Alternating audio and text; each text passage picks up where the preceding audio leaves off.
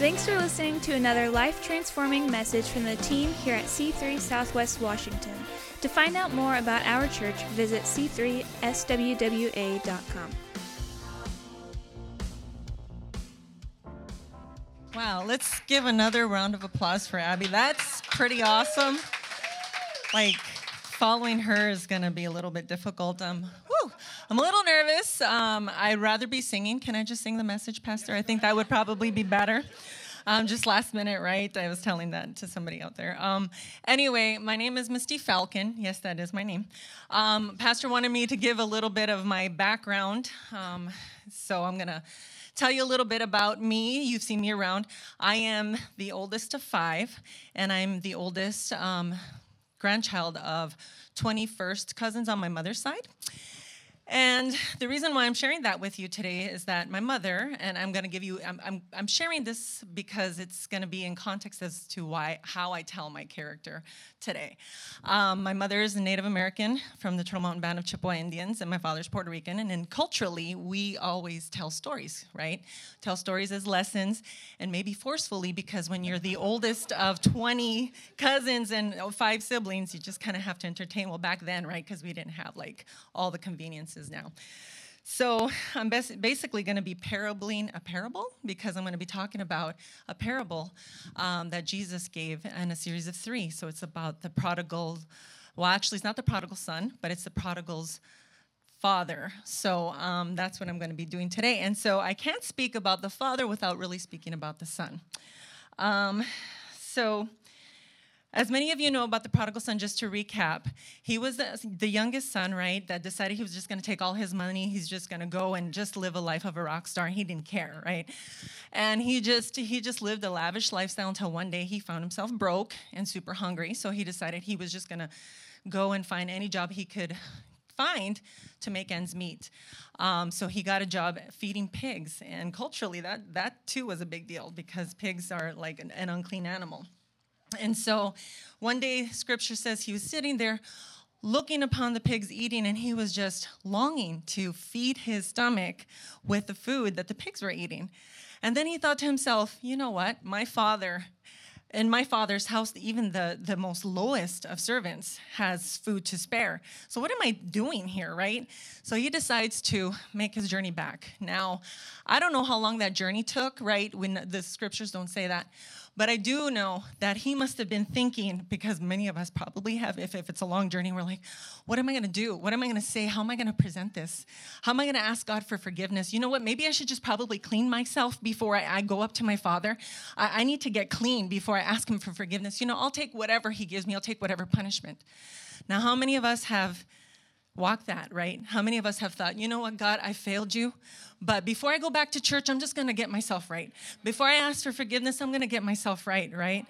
And so the scriptures just say that as he was making his way, the father saw him from a distance. Now, what was the father doing there? Outside, probably looking and waiting for his son to return, right?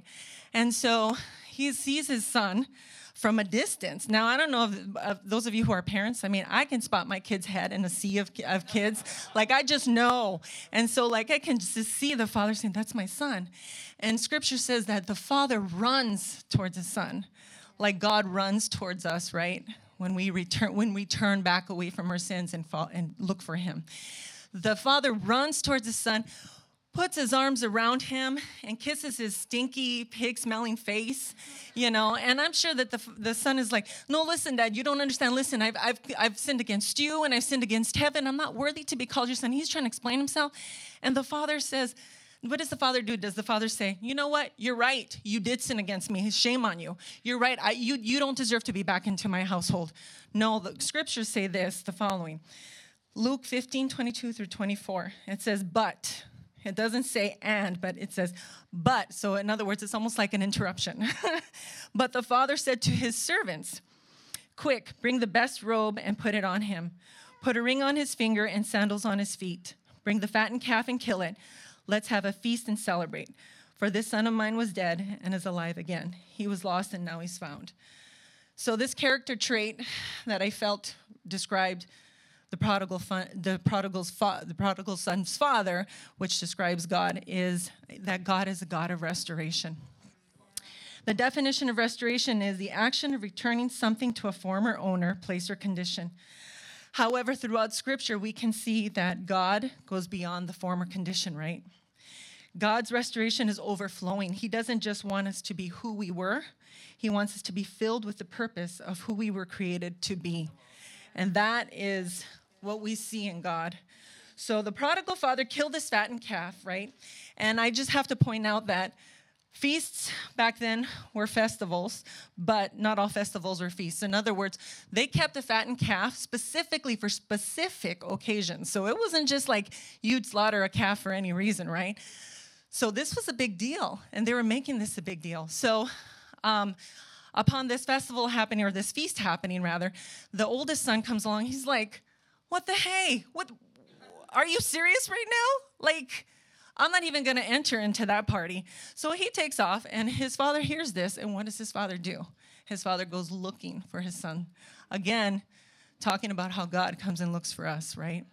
So he goes, looks for his son, and upon finding his son, his son's like, you know, Dad, whatever. Like I've been, I'm, I'm just, I'm just telling you, I've been, a, I've been slaving away here. I've been committed to you. I've never disobeyed you. You won't even kill Billy the old goat for me and my friends. I mean, sure, he might not feed more than two people, but still, you know, I mean, he's just kind of like complaining, and his, and his father says, and here's character trait number two, Luke 15, 31. My son, the father says, you are always with me, and everything I have is yours. So I feel that that character trait is abundance. God is a God of abundance. Now, this really pulled at my heartstrings because I don't know if you've ever been in that position, perhaps at work or maybe within your family. I mean, I know being the oldest um, of five and the oldest cousin, um, I've always been the committed one. I've always been the one more responsible, you know, even at work.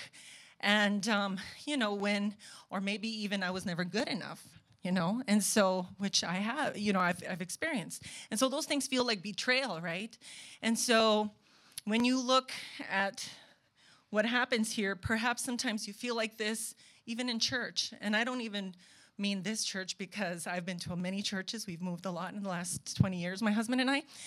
But perhaps you've been committed in church and working diligent in church, and you're the yes person, and all of a sudden somebody younger in their faith comes along, and bam, they get that position that you've been like, I want to serve there. I want to serve there because I know I felt that, you know. And, you know, I have the Holy Spirit going, mm, sister girl, mm-mm.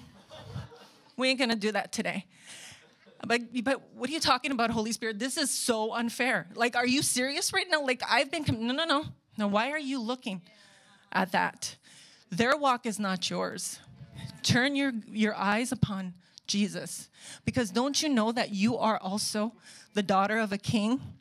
Don't you know that your lifetime membership has been paid for this Kingdom Country Club? I mean, you can tap into God's goodness. You can tap into God's purpose. You can tap into God's faithfulness. You can tap into God's abundance.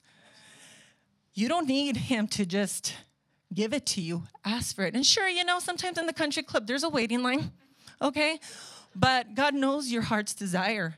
He knows the purpose, and He's promised to fulfill that in you. So I wanted to point out that that is God's abundance. And you know, Pastor Steve mentioned a couple Sundays ago that God doesn't want us to just survive, He wants us to thrive. And in order to do that, we have to tap into God's abundance, right? So, character traits to recap, God's a God of restoration and God's a God of abundance. Let's pray. Thank you, Jesus. Thank you, Heavenly Father, for the word that you've placed in our hearts, Lord. God, I just pray that if we are walking as the prodigal, or if we are walking as the oldest son, or Lord, if we just know people who are, we pray, God Almighty, that this word will be a blessing into our lives, and God, that you may just help us walk in your purpose and your abundance, Lord. Thank you for the restoration that you've promised us. In Jesus' name, amen. Thank Thanks for listening. To find out more about our pastors, leaders, and what we do at C3 Church, visit our website at c3swwa.com.